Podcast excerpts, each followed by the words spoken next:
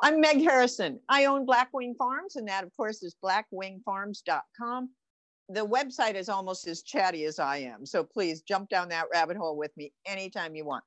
We we do flower essences. That's our primary. We use homeopathics, and we also use essential oils. Anything that is flower based, plant based. I call it um, trees, weeds, and flowers and a weed i love this this uh, definition. A weed is when is called a weed because it, the people have not found its purpose yet. So in the next segment i'm going to talk about dandelion and that is a weed to most people but not to me as a as a practitioner of this. My inspiration comes from people. And it comes from people who care about pets. That's how this all started. And they had horses. We don't like to call horses pets, not in that world. However, they're they're with us. They're our companions. So I don't deal with animals in the wild only if they have to come into captivity to be taken care of for a certain period of time. Even if it's a lifetime, I want them to help assimilate to the new environment. So a flower essence simply, very, very simply, is literally flower tops or maybe a leaf of a tree, like a leaf of an oak tree, a live oak, uh, floated in water and set in the sun for a period of time. 20 minutes is a 1x potentization. Some people who know homeopathy know that. We talk about 30x, we talk about 100C, we even go up to 1M, etc. However, in in our world, this was created for lay people, created for the non-professional, the non-scientific person back in the 1930s because we could help ourselves we could help our own families etc so i took it a step further and that was 30 years ago i got into a really bad horse wreck it happens.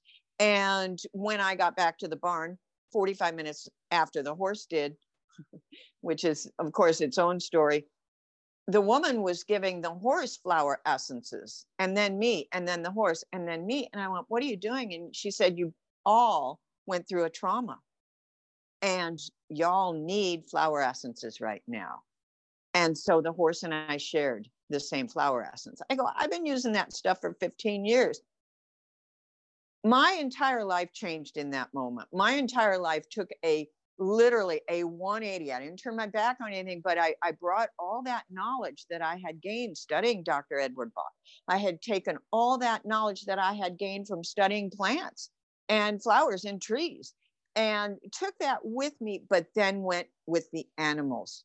And I found that I could help these incredibly difficult, damaged, and dangerous animals, horses, 1,200 pounds, who, and I was not their favorite person in the world, but we became friends. We became friends by, by being able to eliminate that trauma. Let me jump in really quickly eh, and, and go forward by quite a few years. I went to Hurricane Katrina. I went to help that one CNN dog that jumped in the brackish water in downtown New Orleans and chased after the helicopter because his person was in that helicopter. And I'm sobbing and I know my stuff. I know my remedies. I know what I have. However, I didn't have one specific remedy for that dog, that person, that situation. So I made Shelter Blend and I just kept blending. And I said, This dog is going to be um, he's going to have to feel safe with strangers. He's going to have to trust them.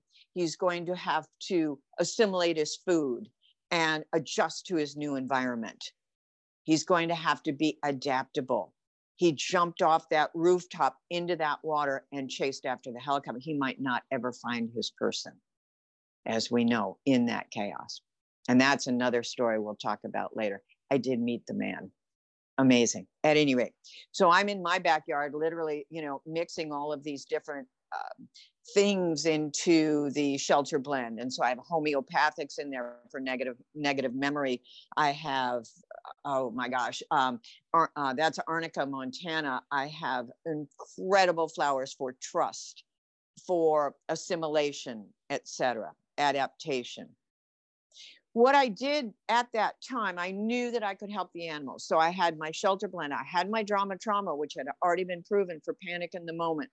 What I didn't have was something for the people, something very, very special for the people down there, as we saw that they were displaced uh, not even rehomed yet. They were living in shelters, they were in cots, they were in the back of their pickup trucks. And I needed something for them as well. And so what I did was I added a beautiful high altitude grown Bulgarian lavender to my shelter blend.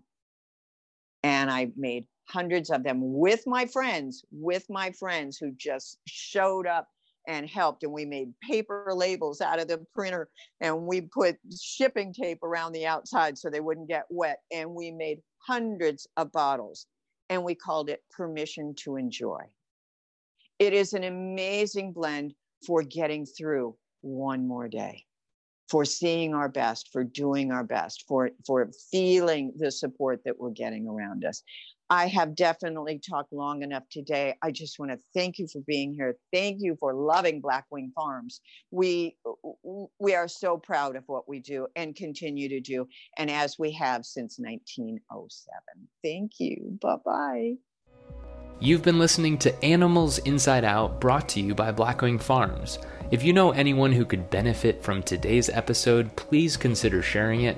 Also, if you want to learn more about Blackwing Farms and the incredible natural remedies for mental, physical, and emotional needs of animals, go to blackwingfarms.com and enter Animals Inside Out for 10% off your next purchase. Be sure to subscribe on YouTube or wherever you listen to podcasts, and we'll see you in the next episode.